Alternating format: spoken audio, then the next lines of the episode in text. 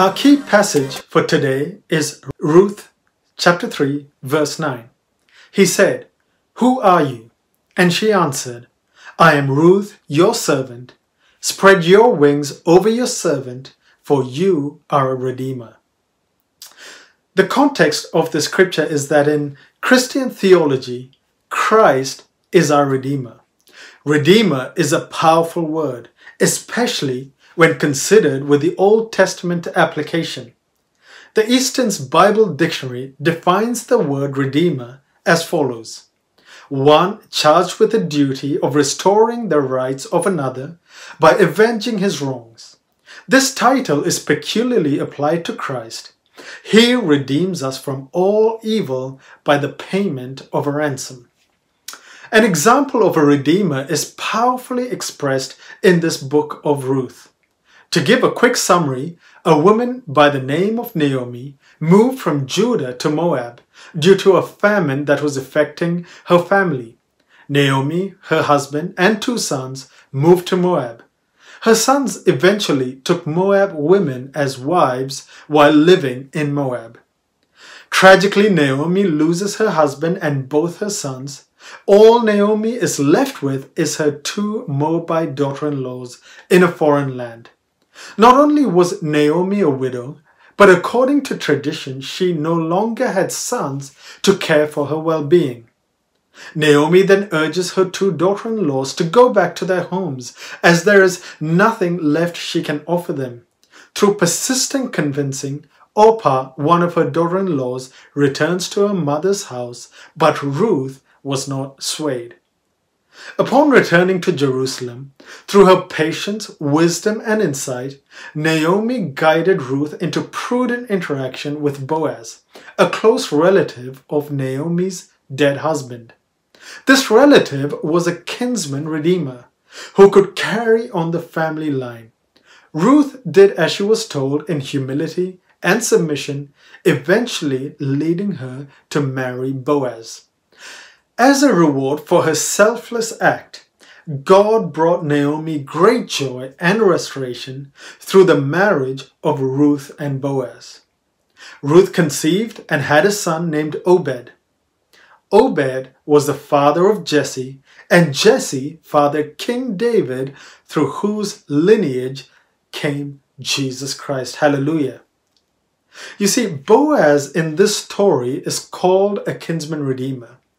A kinsman redeemer is a male relative who, according to the various laws found in the Pentateuch, had the responsibility to act for a relative who was in trouble, danger, or need of vindication. The story of Ruth is an example of a kinsman redeemer through whose lineage would come the ultimate kinsman redeemer, our Lord Jesus Christ, under whose wings we can take refuge. Let us look at four ways for a kinsman to redeem and how Jesus is our ultimate kinsman redeemer. Firstly, he must be near of kin. Leviticus 25:48 says, "Then after he is sold, he may be redeemed. One of his brothers may redeem him." Jesus is our nearest kin through the incarnation. The Bible tells us he was like us in every way except that he never sinned. And to identify himself with us, he emptied himself, taking the form of a bondservant and being made in the likeness of men. In fact, Hebrews 2:11 says, "For he who sanctifies and those who are sanctified all have one source." That is why he is not ashamed to call them brothers. You see, we are considered part of God's family, sons and daughters, and co heirs with Christ. What a wonderful privilege that it is only made possible through our redemption by Jesus. Secondly, a kinsman redeemer must be able to redeem. Ruth 4 4 6. Jesus has the power to redeem you and me. 2 Corinthians 8 9 tells us, For you know the grace of our Lord Jesus Christ, that though he was rich, yet for your sake he became poor, so that you by his poverty might become rich. Only Christ could pay the ultimate price. Thirdly, a kinsman redeemer must be willing to redeem. Ruth 4 6. In the story of Ruth, we see there was a redeemer before Boaz, but he was unwilling to be a redeemer because it would impair his own inheritance and so gave the right to the next relative who was Boaz. On the other hand, Jesus gave himself for us to redeem us from every lawless deed and purified us for himself that he that we could be his possession zealous for good works according to Titus 2:14 in fact, because of what Jesus did on the cross, the Bible tells us that we are now co heirs with Jesus Christ. How amazing is that? Finally, the redemption is completed when the price is fully paid. Leviticus 25:27 says, "Let him calculate the years since he had sold it and pay back the balance to the man whom he sold it, and then return to his property." Jesus paid the price in full, and we have been totally redeemed. Ephesians 1 7 says, In him we have redemption through his blood, the forgiveness of our trespasses according to the riches of his grace. The redemptive work of Jesus delivers believers from slavery to sin and death. It is through his blood through which the ransom was paid. Ephesians 2:13 says, "But now in Christ Jesus you have been brought near by the blood of Christ." You see what a great salvation we have. When we look at the story of Ruth, we see an account of the redemption of Naomi and Ruth, a Moabite woman, even one that is not of Israel. It was to this woman, Ruth, a son was born, the grandson of Naomi named Obed. Obed was the father of Jesse, and Jesse was the father of King David.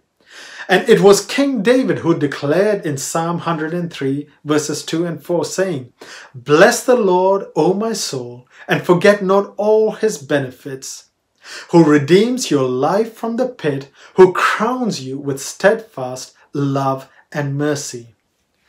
David knew the power of the word Redeemer because Ruth was his grandmother. He knew the story of redemption.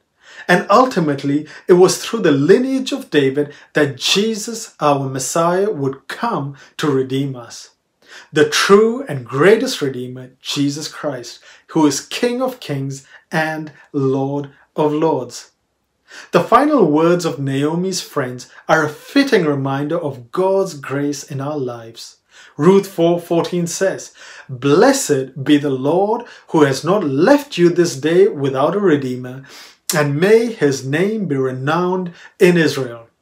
The very thought of redemption for humans is so rich and deep, such that we could meditate on it endlessly.